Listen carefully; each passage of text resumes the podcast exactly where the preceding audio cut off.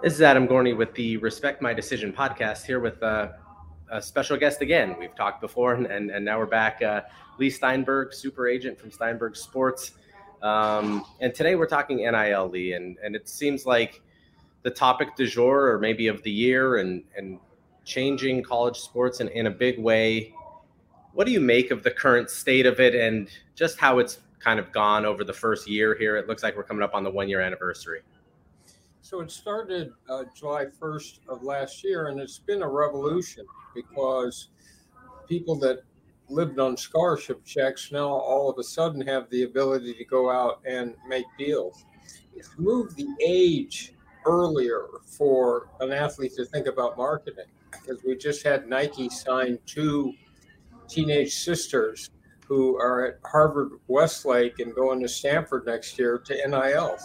So high school players are now considered to be part of the group. If you are an agent for representation and you would miss the NIL period out of high school, and someone else that's a marketing agent does the NILs, then you might never talk to the player about professional representation. So all of a sudden, instead of talking to 20 year old juniors, uh, we're sitting having to evaluate high schoolers in terms of what their talent level might be and project them into the future.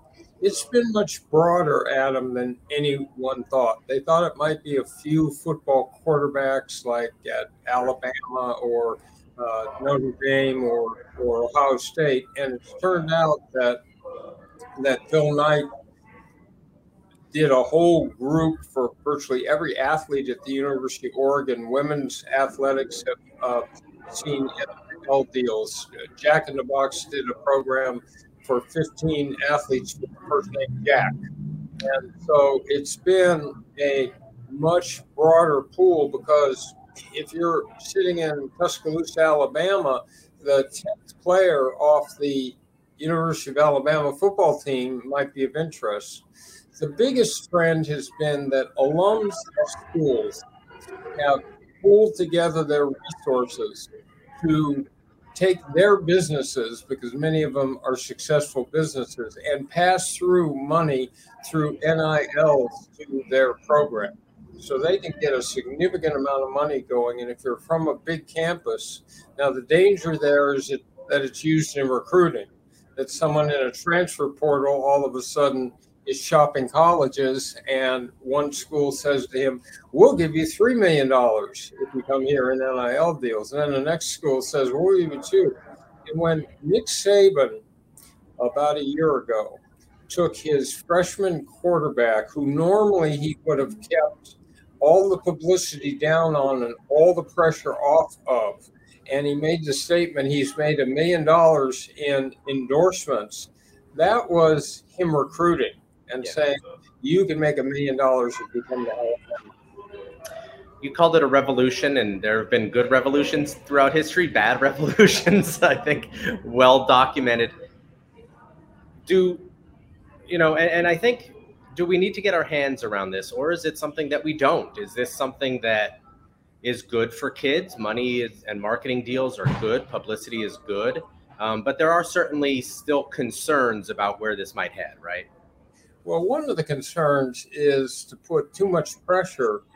Uh, it turned out that Bryce Young won the Heisman Trophy, but if he had had the normal uh, first year learning curve that an athlete has, then you've got this athlete on billboards, you've got him everywhere, and he's out there throwing interceptions, and it's not a great look. So that's one problem. Second of all, they worried about whether or not if the center on a football team is making uh, two thousand dollars in NILs and his quarterback's making a million dollars, does that create tension within that? And third of all, it's the whole recruiting aspect, which is that um, alums from certain schools have formed these consortiums, these NUCOs, and they're in a position to dole out millions and millions of dollars, uh, which which could be used in recruiting players from high school to college.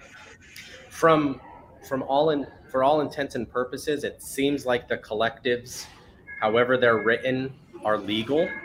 Um, I don't know how the NCAA can get their hands around those, but like you said, Leigh, and, and I see every day, um, they're essentially recruiting inducements, right? I mean, and, and anybody who is in high school getting these deals or promise deals, I think the intention of when NIL started was once you get to a school, this is what we can do for you. Not if you come here, we can give you this. Um, and that's and that's where it's gone. Is that necessarily a bad thing, or is that really a bad thing? Well, you already, of course, have all sorts of, of divisions between the Power Five conferences and everyone else. So they're obviously going to have much bigger television deals, more resources. Now, the school is not supposed to be directly involved in NILs, but um, so that Ohio State's not supposed to be marketing themselves to athletes. But obviously, if you have the consortium out there, they can do whatever they wanted. This whole thing never needed to happen at this level. But the NCAA was so slow in dealing with the fact that some kids on a college campus uh, come from disadvantaged backgrounds and they were sending part of their scholarship check home. So yeah. they were living at a lower level than their non athletic peers on the college campus who could work to supplement uh, their their money or were getting allowances from home. And they sat there and they looked at the student store that had their jersey number for sale. They knew what the TV contracts were and the crowds were and the stands. And they said, Look, I'm eating top ramen and and not being able to make it through the month on scholarship. So the NCAA could have adjusted more rapidly. It didn't. California had SB 206, which said California athletes would be able to do this. And that sent alarm bells to the rest of colleges saying, well, we can't have every California athlete have a recruiting advantage. So they pushed the NCAA. So this was a reactionary move. It wasn't something that they sort of thought out from the. It was forced on the NCAA uh, because California called going to have it. I know you're not a coach. I'm not a coach. We're not in the coaching world, but there are some schools that have completely embraced NIL and and really publicized it. I mean, make no, they don't hide behind it at all. There are some that absolutely use it and then say they don't, and then there are some that really have sort of resisted it, much like resisting the transfer portal. Um, are those the dinosaurs, or do do they might have a case that this might not be a sustainable thing? It depends how competitive a school wants to be in athletics. If they do, they better embrace NILs. They better figure out the most effective way to do it. They need to figure out how to uh, stop it from becoming chaotic, and they better get on the train because this train left the station uh, last July, and it's only going to progress more and more and more. I mean, the reality is, do you need an NCAA?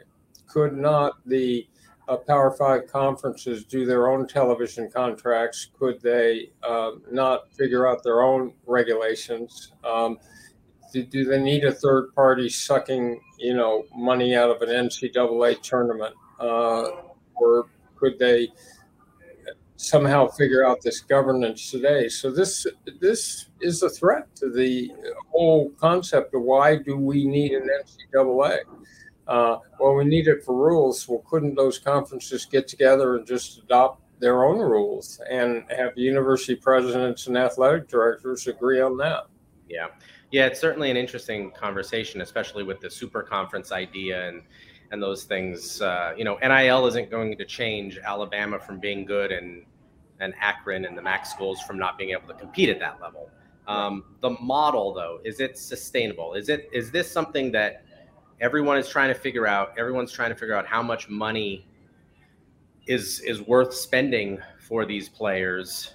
Uh, or does this sort of level off somewhere where you know we're talking about a high school quarterback with an $8 million nil deal. Who knows what Arch Manning could get in nil um, is is it not not to not to belittle the kids but essentially is it worth it you know so um, it's always going to be worth it to alums who primarily relate to the university through the football or basketball program. And so, to the extent that they're those alums are competitive and they take great pride in their uh, school's uh, performance in athletics, that will continue. Um, the the degree of marketing this involves, you now have high school players who have their own websites, who have uh, accounts in every aspect of social media, who have figured out how to brand themselves, who have put logos together. I believe that this uh, cow is out of the barn, and this is the way it's going to be for the future. It may uh, settle out, but once you expose people to the free market, they will not go back to some hyper regulated uh, form that that treats them uh, differently. I mean, we all care mightily about the concept of amateurism. We also care that people get the best education they get. But the reality is that many of these young men are going to school only as a way station to the pros. And in basketball, we have one and done. So you better do that NIL deal very quickly, or all of a sudden you're going to be uh, at at the pro level. So no, I think this is where we are, Adam, and I think that if we involved, uh, there'll be good deals made. Some won't be worth it, but that's the free market.